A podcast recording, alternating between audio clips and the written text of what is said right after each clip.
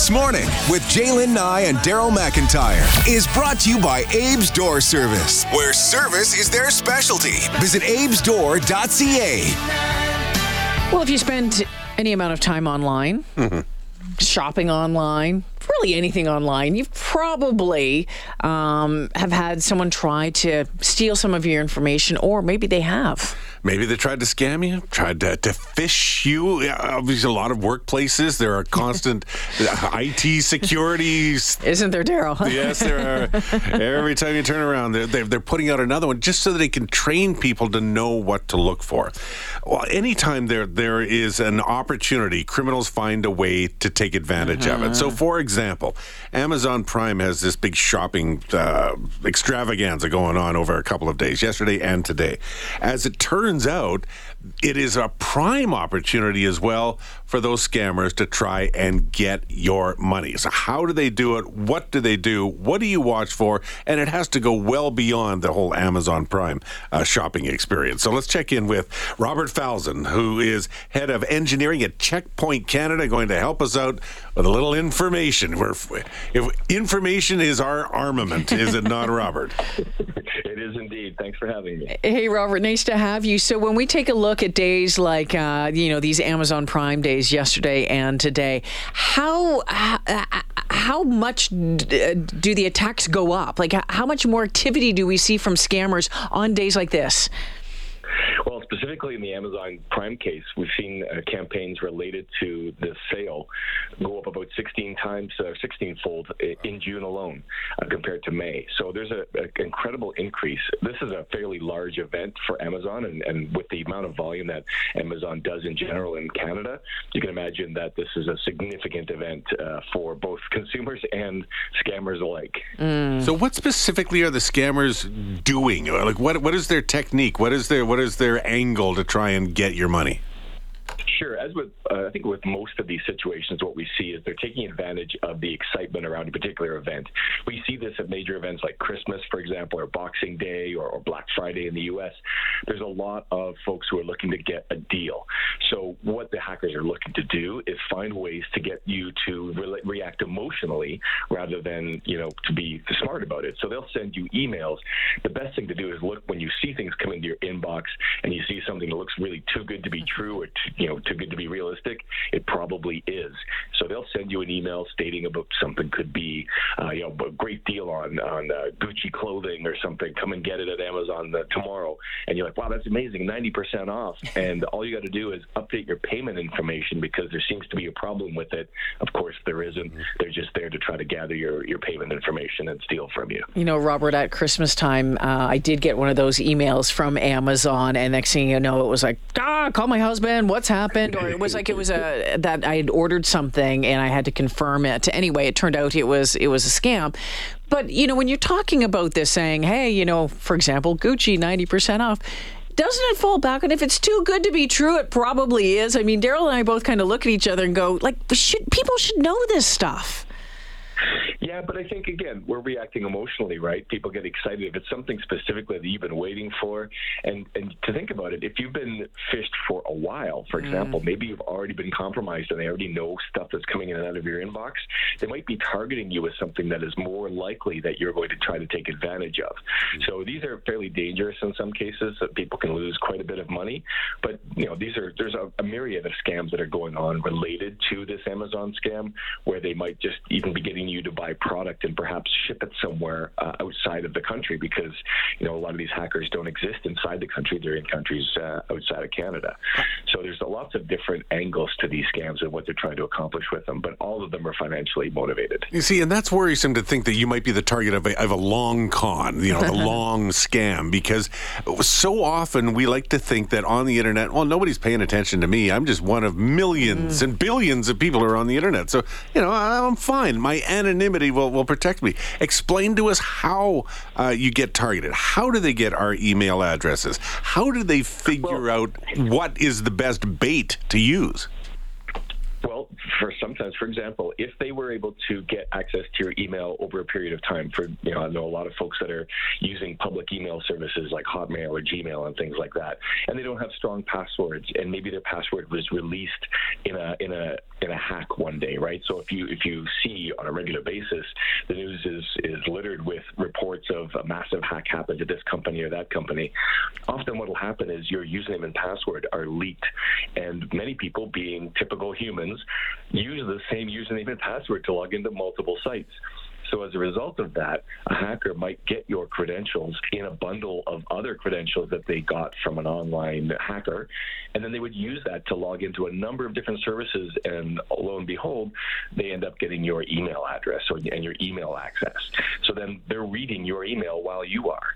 And if they happen to see something like, you know, maybe your your mother is ill, they might send uh, uh, an email, phishing email that says, you know, amazing new cure discovered uh, for this particular illness mm. and of course you're emotionally going to be far more likely to click on that email than you would be, you know, than the average person might be. So is that a, a good indication that you are being phished? I mean, how can you tell that you're you're getting conned? Very, very difficult because the, the attacks are becoming far more sophisticated. And that's why we, we do recommend that folks use some advanced software on their machines now. Because in the old days, oh, the old days, years ago, uh, it used to be quite simple to be able to look at the email and go, wow, they spelled Amazon uh, with an R. so that's a pretty good indicator, right? Or the, the, the English or the grammar is so terrible, you, it's pretty obvious that it's fake. But the fact is, a lot of these attacks now are being powered by artificial intelligence and ChatGPT and the like.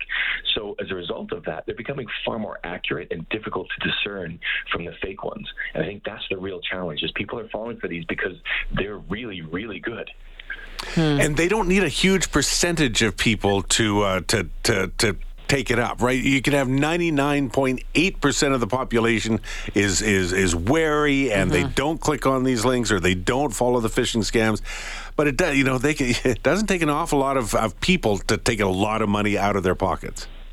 Absolutely, and, and, you're you're probably close to the right numbers with that. Honestly, that not a high percentage of them are successful, but to your point, it doesn't take many. If they if they get a small percent of those people, provide them with, with funds or, or, or product or what have you, um, it was successful for them. And remember, many of the people who are actually participating in these scams, in these call centers and so forth, are themselves victims, right? So it's a it's a seriously uh, big challenge for sure. Uh, Robert, before we let you go, I always want to, you know, give our, our listeners some, you know, best practices, some some tips, that sort of stuff, some things to remember, what they need to be doing. So, can you can you give us maybe I don't know a top three of, uh, you know, best way to protect yourself right now? Absolutely, absolutely. So first of all, as I mentioned before, look for misspellings and things like that in the email. That's the easiest telltale sign uh, that something is wrong with that with that mail. Secondly, before Prime Day or for any of your websites, create a strong password. Make sure that you have strong passwords for more than just one site, and don't use the same one. That's one of the biggest problems that but people have. But how do you remember them all? Yeah. Yeah, you, if you need to, you can use a piece of software, right, like a password tool that will you remember one really good password, and then it will allow you to create strong, uncrackable passwords. You know, I say uncrackable, but pretty much, uh, or at least more difficult uh, for the rest of the websites that you use. And remember, you don't have to be. Uh, the old saying is, you don't have to be faster than the bear. You just have to be faster than the other person running from the bear, right? so there's that. You don't have to be the fastest; just don't be the slowest lowest. Yeah. exactly. Right. And and look for the lock on the website. Make sure that they're using SSL encryption.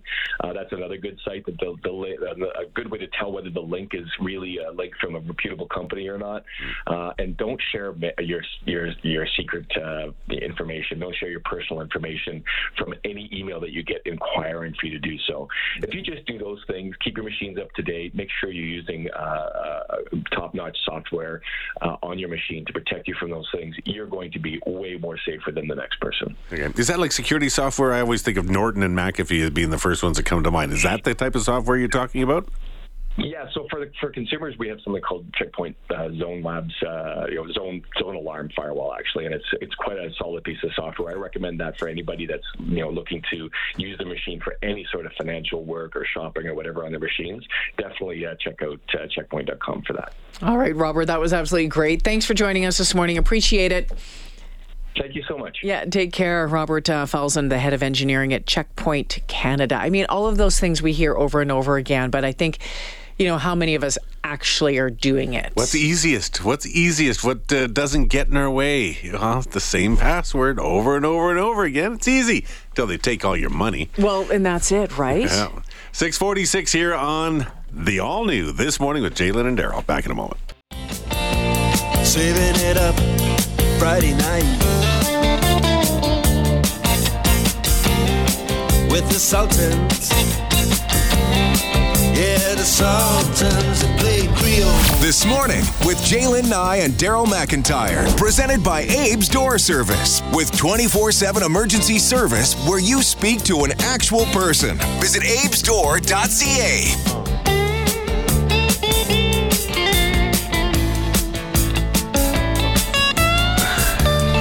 This is a very good song. The guitar is awesome. Yeah, it's that nice air guitar, Morley. Thank you. You like Thank you. nailed it. It was perfection. Yes. I love this song.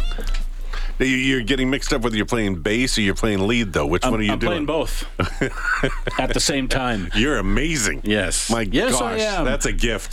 Didn't you have guitar lessons while I was away? Yeah, mm. briefly. yeah, Yeah. we we had we had one person come in. I, I learned a chord, well, which you I learned, have you since learned a forgotten. song. You learned a song. Yeah. Well, you had the sheet. We sent you home with the Yep. sheet, did we not? Yeah. Of course, you don't have a guitar at home, probably. No, no, I do not. So I have, an air, guitar- I have an air, I have a great collection of air guitars at home. Just fantastic. You sent him home with guitar sheet music? Well, not a sheet music. It's just It the is- lyrics and the, what the chords. yeah. Uh, Yeah. No. Dun, dun, dun, dun, can- dun, dun, dun. Isn't, isn't that supposed to be? Isn't that required that if you you learn anything on guitar, you're supposed to do "Smoke on the Water" first? I think that's it. that's like the first one. That's right. When my brother when my brother tried to learn how to play guitar uh, a hundred bazillion years ago, that's what he learned. And so he'd be downstairs in the rec room at 10 years old. And again, so think about this. This is like 1982. Dun, dun, dun. That's all it was. which is great. Over and Mm. over and over. As I and told our over. guests the day he was in, I, I could do Smoke on the Water and a very bad version of Wipeout. So that was it. Not the guitar part, the piano. Oh, yeah, yeah, yeah. Because you, that's the one, because that's just like three fingers down, three fingers up, three fingers down, three But, you fingers know, up. Right? That's yeah, how fast can they? Yeah. Anyway. Well, the Well, I ones can't that do can it do fast. it I can can't do it fast. fast or Yes. well. They can't do it fast or well. Yeah. I can't really do it. I Actually, can do it slow and poorly. There's it's interesting. There's there's been uh, I think is it Netflix that had I'm not 100 percent sure, but a, a series uh, on the Rolling Stones. But it, it, it's a four part that talks to each member. So Mick Jagger, um, Ro- Keith whoever, Richards. Keith, whatever, Keith Richards, and whatever. And the last one we watched was Keith Richards, and so watching him play guitar, you know, pretty awesome. But looking at his hands now and just like n- how gnarly they are in a oh my gosh you've been playing guitar for 80 years is wild because he's like 80 years old. Yeah. It could Yeah. just be arthritis too. Like well, I think it's a little bit of both. and, It's uh, a little bit of both, but you can just tell. That's the. Uh, it's just yeah. That's the sad thing. I've heard a few stories about some great guitarists over the years who just can't play anymore because of arthritis Mm-hmm. in their hands, and, and they're older and they can't just move their hands fast enough anymore. I think Peter Frampton is just he's got some something going on that he can't play anymore as well now. So yeah, Jerry Doucette before he passed away, he had to stop playing because uh, he had arthritis too bad in his hands as well. One of Frampton's, Frampton's latest albums is really good. Oh, really? I listened to on a, it's a, little bit of some remakes and stuff Hmm. like that, but it's actually uh, really quite good. The bluesy one. I think I told you it's about the that. bluesy one. I think maybe you did I tell did, me yeah. that one. That sounds like a potential for a mixtape Friday. That's what I'm thinking. Maybe.